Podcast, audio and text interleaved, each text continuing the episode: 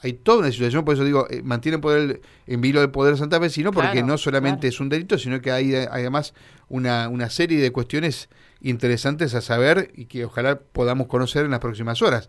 ¿eh? Porque Peiti puede también jugar su propio juego, porque digamos, no solamente tiene que decirlo, sino además tiene que involucrarlo. Yo no solamente puedo decir que vos me intentás cobrar un soborno, yo tengo que probar eso. Demostrarlo, claro, por supuesto. Así que muy interesante esta cuestión es a devenir en los próximos días para saber qué, cómo decanta esta, esta cuestión. Bien, le vamos a dar paso al móvil de Mauro González. ¿Cómo estás, Mauro? Buen día. Buen día, ¿cómo les va? Dame la buena noticia. Salió el sol. Muy bien, qué lindo, ¿viste?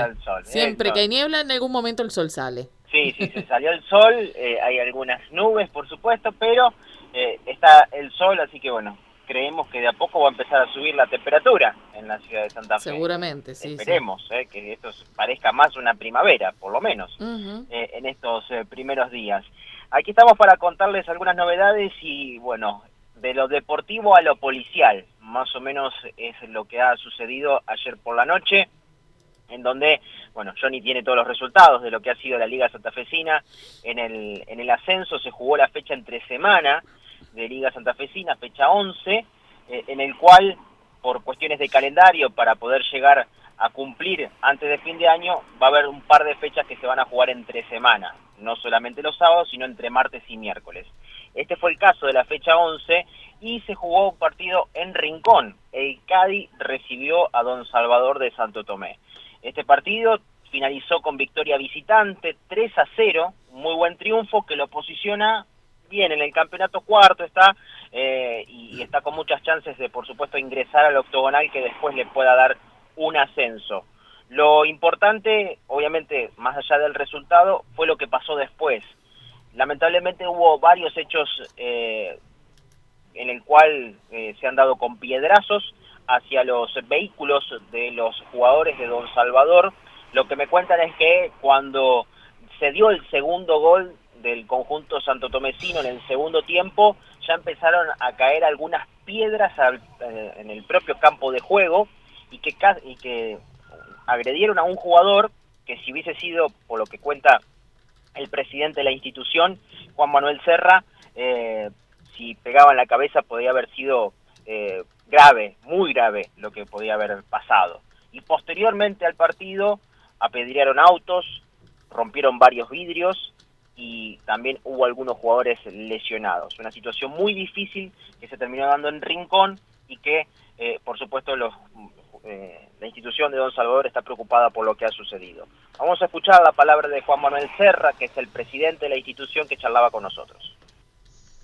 ¿Qué tal, Mauro? Y lamentablemente, como vos dijiste, hecho que uno no quiere vivir en, un partido de fútbol y más en Liga Santafesina. La verdad que la pasamos muy mal eh, estamos muy tristes, muy dolidos por todo lo que sucedió. Es la primera vez que el club eh, nos pasa una cosa así. Eh, desde, el mismo partido, donde hemos recibido pedazos a los jugadores, eh, hasta después del partido, donde hemos tenido eh, chicos golpeados que nos esperaron afuera y nos rompieron los autos, las camionetas. La verdad, lamentable.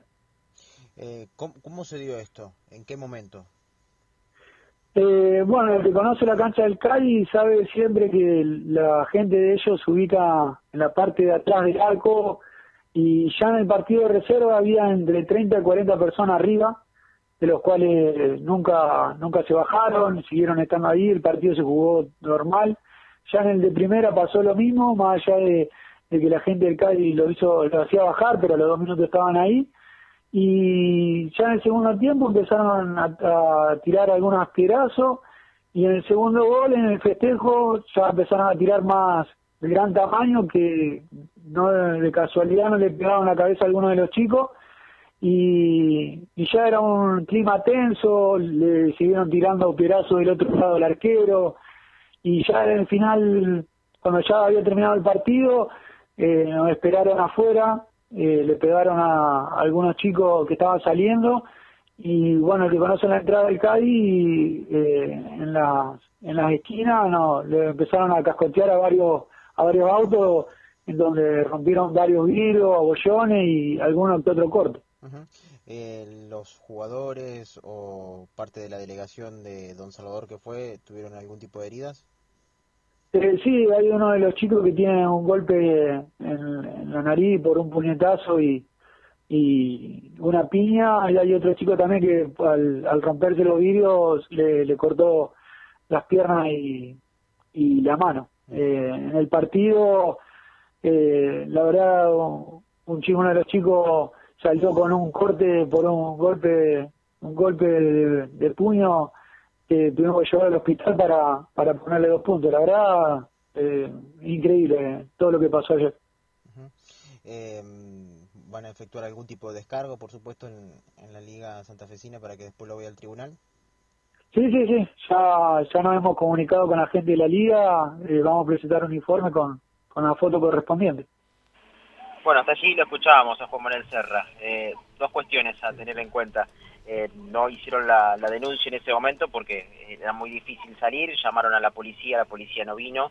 Eh, y también Nobleza Obliga, cuestión que hay que mencionar, que se encontraron siempre acompañados por el presidente de la institución, por el presidente del CADI, Cristian Luti, hasta el final, porque fueron los últimos que se retiraron y terminaron, se terminaron yendo por el terraplén, porque la cancha del CADI está muy cercana al terraplén, por allí pudieron salir, porque si salían por dentro del barrio creían que le iban a pasar peor, mm. así que fue una, una circunstancia muy difícil, el partido habrá terminado aproximadamente 11 de la noche. Una locura, realmente el nivel de violencia que hay, que, que se traslada a todos los ámbitos, ¿no? Pero en este, en el del deporte, uno no, no entiende, ¿no? Cómo se puede traspolar tanto eh, ese nivel de violencia a, ah, una actividad. Me surge esta pregunta. ¿La autoridad del CADI avalaron esto? No, eh, o sea, lo que la autoridad del CADI, que justamente que, que menciona el presidente Cristian Luti, siempre estuvo acompañándolos, lo que pasa es que no podía eh, avanzar sobre 50 que mm. estaban allí. Es lamentable porque decís, vos, vos estás manejando el club y quedás de esta manera, ¿no? O sea, me pongo en la piel de ese muchacho, porque debe dejar tiempo, dinero, todo para colaborar y, y tus propios vecinos te responden de esta manera. Era un partido de fútbol, no era una... Claro. Sí, sí, sí. Eh, la gente del CADI, muchos de los que ingresaron, los que generaron estos disturbios, estaban en la parte trasera, como decía, del arco. En la parte lateral eh, estaba la, gente de Don Salvador y, bueno, evidentemente, hasta ellos hablan como que quedaron expuestos, eh, sin, sin policías, como una, definitivamente como una emboscada, ¿no? Bueno, Mauro, vamos a ver si, si en algún momento se sabe quiénes son y bueno, se puede hacer algo para evitar que esto se repita, porque de lo contrario, en otra oportunidad va a ser otro el, el, visitante y puede pasar por la misma situación, ¿no? Exacto, exacto. Puede pasar por lo mismo y, tener algún tipo de inconveniente. Gracias, Mauro. Abrazo. Chao, un abrazo, hasta luego. Muy bien, 10, 24 minutos, María Silvia. Bueno, los oyentes, vos preguntabas qué opinaban del barbijo, del uso.